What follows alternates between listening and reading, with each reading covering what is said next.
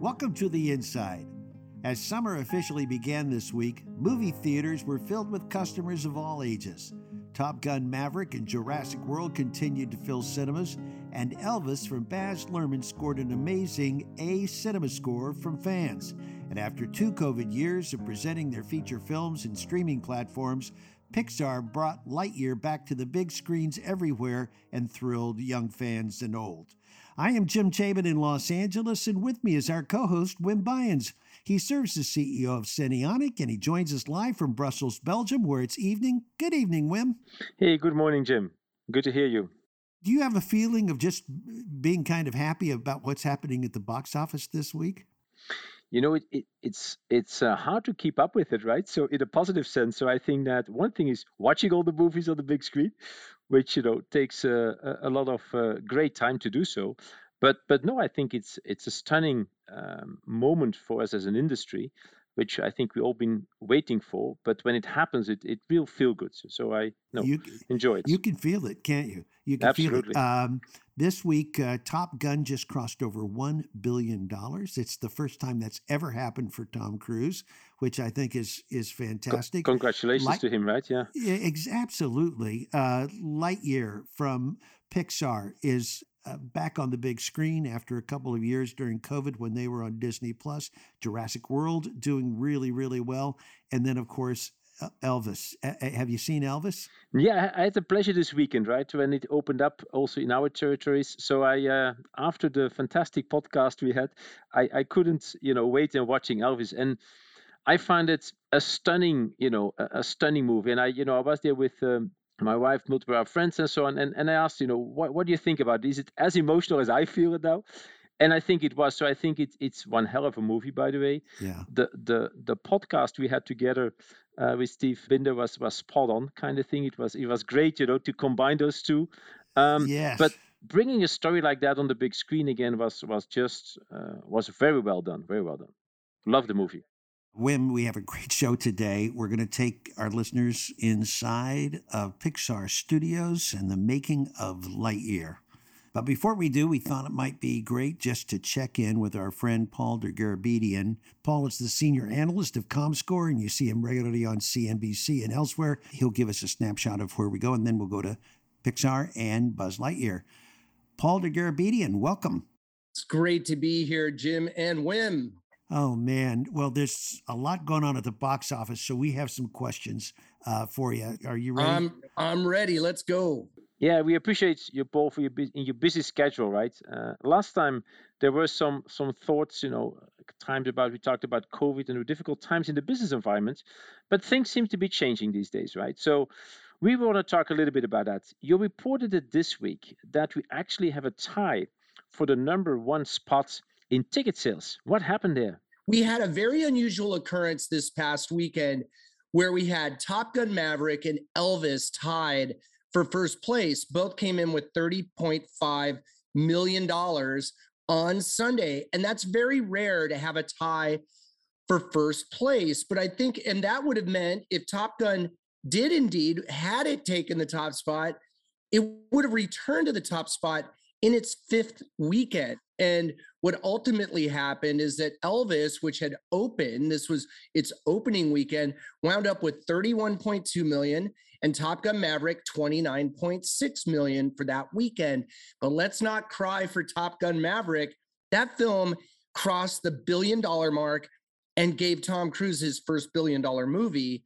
And Top Gun Maverick to me was the perfect movie at the perfect time because you could argue pre Top Gun Maverick that the films that were doing well were aimed at 18 to 24 year olds. But it seems to me that what Top Gun Maverick said was it doesn't have to be a superhero movie to be successful. The adult audience is back, meaning the more mature moviegoer. And that's really good news for the industry. So the key to those those kinds of numbers are the four quadrants, as the studio's called, four quads. Yeah. And that is young folks, uh, young males, young females, older males, older females. How are those buyer groups, those four quadrants, are they all coming back? What, what's the, how are they all doing? I think they are coming back. We wouldn't be seeing these movies all in that top 10. You know, you have a family film in the mix with Lightyear. You've got a superhero movie with Doctor Strange. You've got Jurassic, so big IP. You've got a horror movie like The Black Phone. You've got Elvis.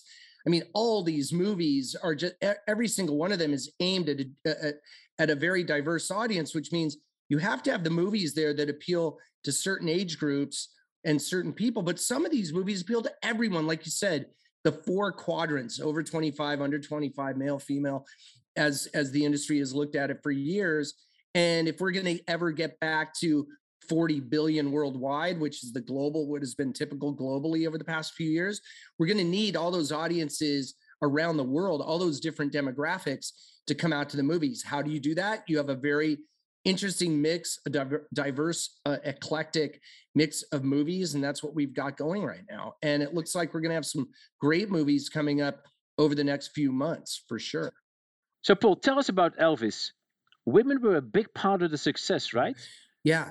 Tell us a little bit on, on who who came to see Elvis. Well, Elvis, uh, you know, we when you look at the data, it drew more mature viewers. It drew women. Uh, and remember, for a while there, was thought that you know women over 35 weren't going to come back to the theater, or that families weren't going to come back. And this is another data point that shows with Elvis that it's not just about 18 to 24 year old males. That's sort of been the bread and butter, even pre pandemic. But now we're just seeing that with as uh, the confidence of studios is coming back in lockstep with consumer confidence that's really powerful because you got to have the movies to get people in the theater and i think for a while there studio confidence obviously rocked by the pandemic and they weren't going to put a big movie in a theater if there was no availability of theaters or audiences but now we're back in a big way. We have quite a few movies which are performing fantastic right? But all at the same time. So what does it mean? Is overall can we say that are they meeting everyone's expectations paul there's no greater sign of normalcy than having a bunch of movies duking it out at the top of the chart rather than just one movie dominating. So you've got a lot of really interesting movies, diverse content, chasing different audiences. I mean, we're back because this feels positively like 2019, not thankfully 2020 or even 21, which saw the summer numbers plummet like no other because obviously the effects of the pandemic. Are you telling us that we are getting back to the 2019 box office numbers also? Well, or what do you think is the trajectory right now? I think right now we're going to wind up with between in domestically, US and Canada, between seven and a half and eight billion dollars. Now, that's still lower than the pre-pandemic typical domestic market of 11 billion plus.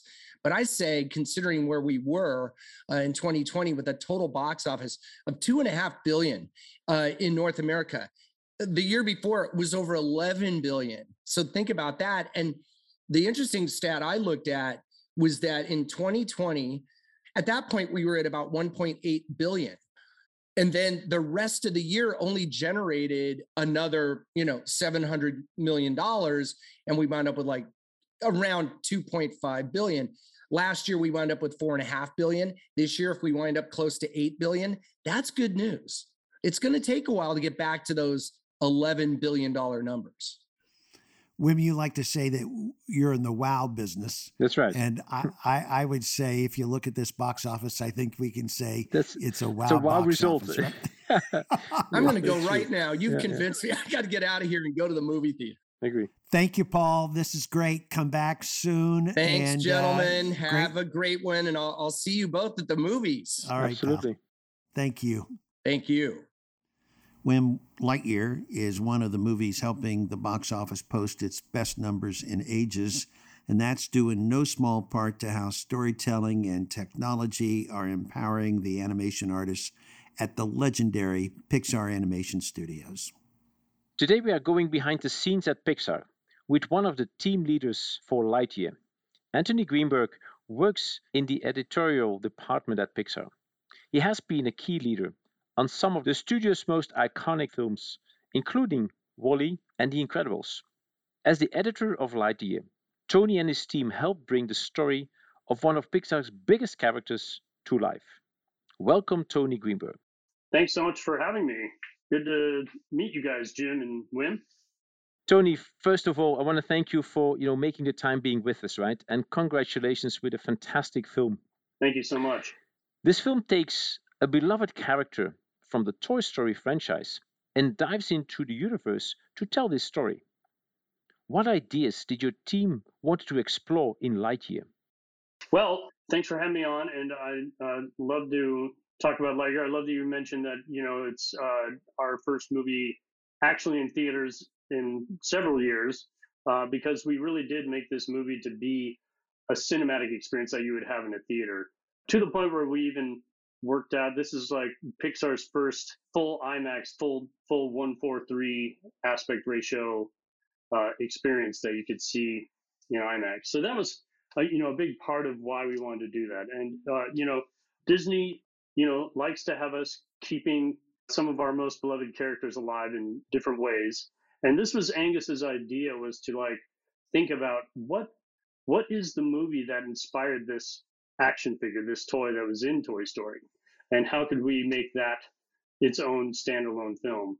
And I know that's a tough order for a lot of people because it's kind of taking a character that we've known and loved in a, in one way, in a certain specific way, for so many years, 20 over 25 years, and kind of reimagine the character. So I know that's a tall order, and we knew that going in.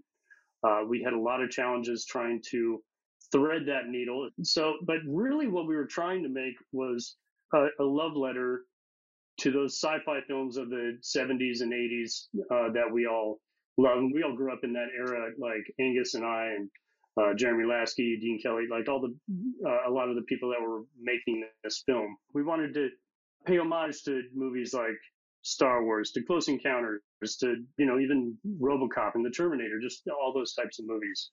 Uh, and so that's really what was the fun part of making the movie was trying to fit Buzz Lightyear into kind of like this genre film that that Pixar rarely makes. They rarely go for like an, a straight up genre type movie, but we thought it would be fun to try. Tony, you and director Angus MacLane have been working on this project, uh, we read, for four years, which always is mind boggling uh, to yes. understand how much time you spend on storyboards to reels to the finished animation. How does the editor, in your role, how do you operate at the hub of a Pixar production? Uh, tell us about your Absolutely. responsibility as, a, as an editor. Yeah, so obviously the, the script is still, just like any movie, is going to be our, our main guide to what we're trying to achieve, what the spirit of the film is, and, and how it plays out. Uh, but I, that's really just to kind of, you know, get the storyboard artist to, to draw the scene out, send it to editorial, record the dialogue, and send it to editorial. And then we can kind of do, we can't just go crazy and do whatever we want. But obviously, what we do is we, we usually cut it as ordered.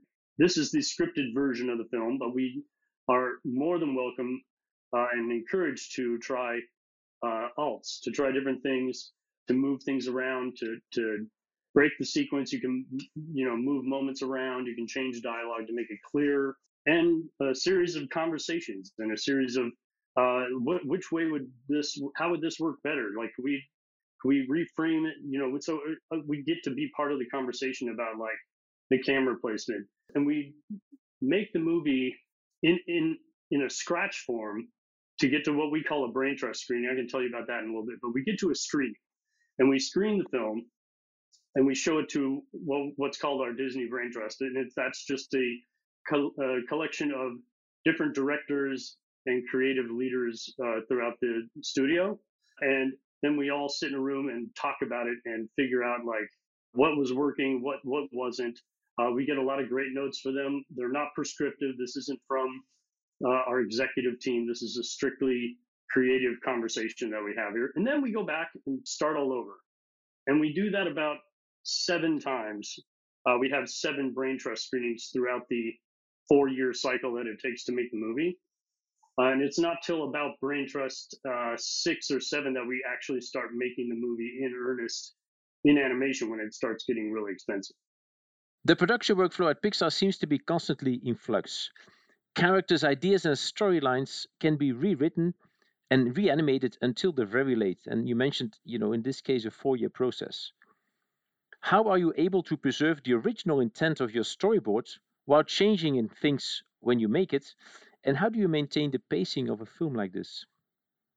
That's a great question, and and like I, that's one of the big job of mine is that one thing I really try and do is how much dialogue can I take out and still tell the story, you know, and how can we talk to our layout artists and talk to our animators about like, okay, the character's saying this, but does that character need to say that?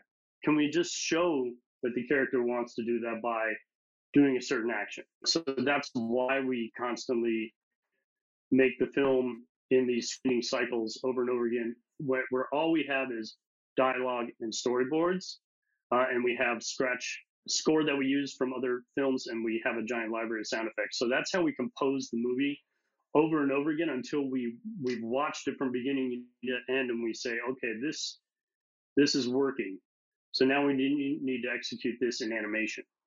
Uh, and so even though we're watching the movie that's all stills and storyboards, we try and keep the spirit of each of those moments alive as we go through our different parts of, of, production, which is you know going going into layout and rough animation, and then getting into final polish animation, camera polish, and then into lighting. Uh, we just see it get better and better, and sometimes we get ideas throughout that process as well, and we can kind of change things as we go. But the farther along we get in production, the less and less choices we have, and the smaller and smaller notes we can make. Tony, uh, Orson Welles is quoted as saying, The notion of directing a film is the invention of the critics. The whole eloquence of cinema is actually achieved in the editing room. Is there a moment in a film process where you say, there i have it it's done we've got it i know i know i've got it or are are you always in doubt and what do you think of orson what do you what do you think of his quote uh, well i adore that quote and i adore that he that's a true filmmaker who understands like what what an editor can do. And because i think you know he also mentioned about like it, it's not just cutting things from something that prematurely exists. It's it's montage. It's putting things together. Uh, you know basically the way i when i talk to like uh, you know my daughter's school about like what i do to try and like put it in a way that they would understand because a lot of times but uh, not a lot of people really understand what editors do, and they might think that we cut something out of something that prematurely exists. Uh, but when I talk to like, uh, you know, people like my family or or my daughter's school, uh, I talk about like, well, what what would a movie be if it was an actual thing that you could just set on a table and you just looked at it? Like, what what is it? And a lot of times, you know, they won't really have an answer. And, and basically, I say, well, it's a montage. It's a montage of four elements. It's image, dialogue, sound effects, and music. That's it. Any movie. It doesn't matter if it's Stan Brakhage's film or if it's Steven Spielberg's film. It, it's that is what a film. Those are the elements that are going to be in a film. And so it's the editor that actually composes those elements to make the film. And that's why I really appreciate what what, what Orson said and how he talks about editors. And no, there isn't a, a oftentimes there isn't a time where you're just like, that's it. You know, I'm going to kiss my fingers and that's it. It's done. But there are a, a, lot of times that feel like, okay, I'm onto something. You you know when you're onto something, you can feel it. And, you know, editing is a very much it's an instinctual thing. It's a gut thing. You want to just go with your gut on that and just see see what you think. And there are a couple scenes in the film, the the, the light speed, the moment when Buzz breaks light speed, that entire sequence from beginning to end was pretty much that was the luckiest I ever got. Was I that was my first cut in story is pretty much almost exactly to the frame like what what's in the film. Our insider today is Tony Greenberg, the lead editor of Pixar's Lightyear at theaters everywhere. We'll be right back. The Insiders is proudly presented by Cinionic. Cinionic's future-ready enhanced services and technology solutions provide compelling cinema experiences, peace of mind, and financial flexibility. Today, with more than 95,000 projectors installed globally, cinemas around the world trust laser projection by Cinionic to power the next generation of moviegoing. Visit Cinionic.com today and discover why theaters look to Cinionic to provide the solutions of tomorrow today. Our insider today is Tony Greenberg, the lead editor of Pixar's Lightyear. Tony, you spent four years at Lucasfilm and ILM editing visual effects. How is editing an animated film different from editing a live action one? The biggest difference that I can see between a, an animation editor and a live action editor, and the live action editor oftentimes will work with uh, dailies, will work with material that was shot either on location or on a set, acted by actors who have practiced their scripts and shot by cinematographers that know exactly what placement they're going to have and all the blocking and everything. And the differences there is that I'm working with storyboards and dialogue. And so basically, we have to manufacture a lot of the acting, a lot of the moments that happen. So we're not just picking the best scenes or the best moments, we're actually having to manufacture those moments. I obviously would, would have loved to uh, work in live action, but I also felt like being a visual effects editor, I was farther away. I, I just felt really distant from the actual creation of the story. Uh, and I felt more like a technician that was helping create a lot of the imagery, which was great. Uh, and I really respect what a lot of my colleagues in visual effects do. I just wanted to be closer to the story making process, and that's really what drew me to get to Pixar. And I think the big difference is is that a live action editor is trying to make do with the with the shots that they've received. Uh, whereas in animation, uh, we're working with storyboards and working with dialogue that may or may not be the final dialogue. And pretty much every line of dialogue that's in any animated film is a composition of several sessions uh, that could have been like one of them could have been from two years ago and another one was from last year and then one was from the other week and it all came together to make that one sentence uh, you know, we speed speed up parts of the line and do all sorts, add vocalizations, add stutters and coughs and other things. We we have to all that has to be composed. Whereas in live action, it, a lot of that. I mean, you you can do cutaways to kind of manipulate uh, the performance, but uh, really, you know, we have a lot of control over the overall performance. And a lot of times, you know, the the uh, actor might see the film and be like, wow, it was really great. And it's like, yeah, you, you, you were great, but we made it even better. Like we, we had a lot of manipulation in there. As with every great Pixar film, this movie has a big heart and a lesson. Uh, Buzz pursues his ambitions to fly and finish his mission. But as he does, we find that every time he departs into deep space, he is also missing four years of the lives of his friends and colleagues. It's a poignant theme about pursuing work at the cost of a personal life. A Pixar film takes four years to produce. Is there a common theme here that you all could relate to about the passage of time and and balancing work and personal lives? That's a great observation and a great question because that was exactly why we chose four years. And I'm sure there's plenty of scientists out there that might have a, a different take on the effects of time dilation. Uh, we're not nearly uh, that smart, but we did get to just kind of randomly pick, like, well, what would it be? And we know that it takes four years, and that is what it's like a lot of times. Like, we are working in the trenches for so long, and then we emerge and we're like, oh, what happened? You know, oh, this is the world. Oh, wow, my daughter's in high school now. It's crazy. Okay. Obviously, it's it's not that extreme, but but it is like a it's a nod to the experience of working on a Pixar film. And real quickly, how long are you working on the story before you start really putting a pen to paper? Absolutely, and pen to paper being uh, going, going, into, into real production, 3D world, yeah. and working into yeah, yeah we're creating shots. Yeah. Even though I worked on it for four years, Angus and Galyn and Jason, our screenwriter, and even Dean Kelly, our our story artist, we're working on it for another 18 months before that even. And Angus might have been working. I think Angus worked on it about six years, really, in all. But as we do the story process, the, the, the working in storyboards and with scratch dialogue and scratch score and sound effects, that's usually about two and a half years.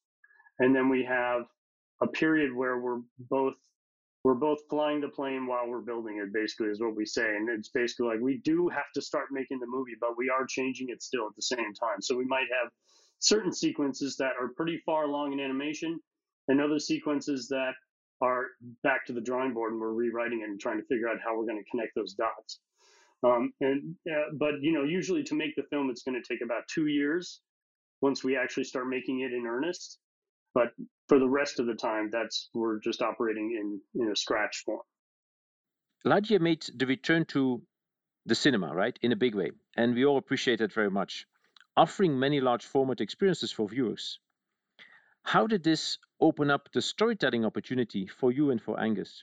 Well, especially in a film like Lightyear that is supposed to have elements that feel like a spectacle, that evoke feelings in you so hard, like that, that it's just such a big experience to see it in the theater that you kind of lose sense of yourself. And that's the moment that, that we're all trying to give audiences around the world is to where they can go in there and it feels like they completely lose their surroundings. It's something that you can't do as well when you're sitting in your living room and you can hear the washer on spin cycle and the you know the cat's walking in front of the screen or it was made to really bowl people over in certain moments. Uh, a lot of the light speed sequences and a lot of the action between Buzz and Zurg. It's one of the bigger action movies that that Pixar's made, and we really wanted to lean into those capabilities uh, that we have with our newest animation technology. Well, we saw it at a theater, and as uh, usual, the case when you see a Pixar movie, all the families come into the theater, and there are a lot of little voices talking to their parents and getting up and in in and out of their seats yeah. and and and eating and chatting and the lights go down. You must have went to a matinee. Uh, it was a matinee, and uh, and and I like to see it with all ages. And so the lights go down, and the movie starts, and the little voices get quiet. uh, Tony Greenberg, it's a great movie. It's showing everywhere. We recommend all of our friends and families to get out and see it. And and great good luck. Thank you so much for being with us today. Thanks so much, James and Wim. Uh, yeah, and if you can, go see it in theaters. It's it's definitely worth it. It's worth it. We'll do. We'll do, Tony. We'll do. Thank you, Tony. Thank you, Paul. Thank you, Wim. Our quote of the day comes from Tom Cruise, who tweeted out this week to all the films in release, to all the studios, to all the exhibitors, congratulations. To the audiences, thank you for venturing out and allowing us to entertain you. Thank you for listening. The Insiders is presented by Cinionic and produced by the Advanced Imaging Society in Hollywood.